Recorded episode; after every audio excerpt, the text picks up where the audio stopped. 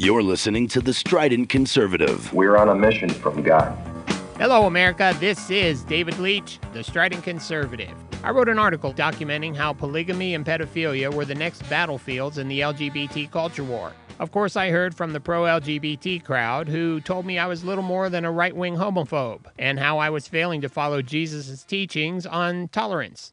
Besides the fact the LGBT agenda is not now nor has ever been about tolerance, but actually unconditional acceptance, the belief that Jesus preached tolerance is one of the biggest frauds perpetrated on Christianity. Throughout the Gospels, Jesus referred to the religious and political leaders as hypocrites, serpents, and a brood of vipers. He described them as full of extortion and self indulgence, and full of hypocrisy and lawlessness. Jesus was intolerant of those who rejected him after seeing his miracles, intolerant of those who set aside God's law to follow human tradition, intolerant of false Christs and false prophets.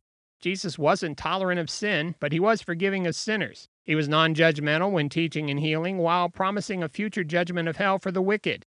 He was so accepting that anyone could approach him, regardless of station or condition, yet so demanding many went away sad, disappointed, or angry. The cheap grace gospel of tolerance has permeated the church to such an extent we are now seeing the kind of immorality and decay of conscience Charles G. Finney once warned us we would see if the church failed in its responsibility. This failure by the church has given rise to a change of heart by Christians who now embrace the LGBT lifestyle. And that has led to so called gay Christians who defend their sexual deviance as God's design.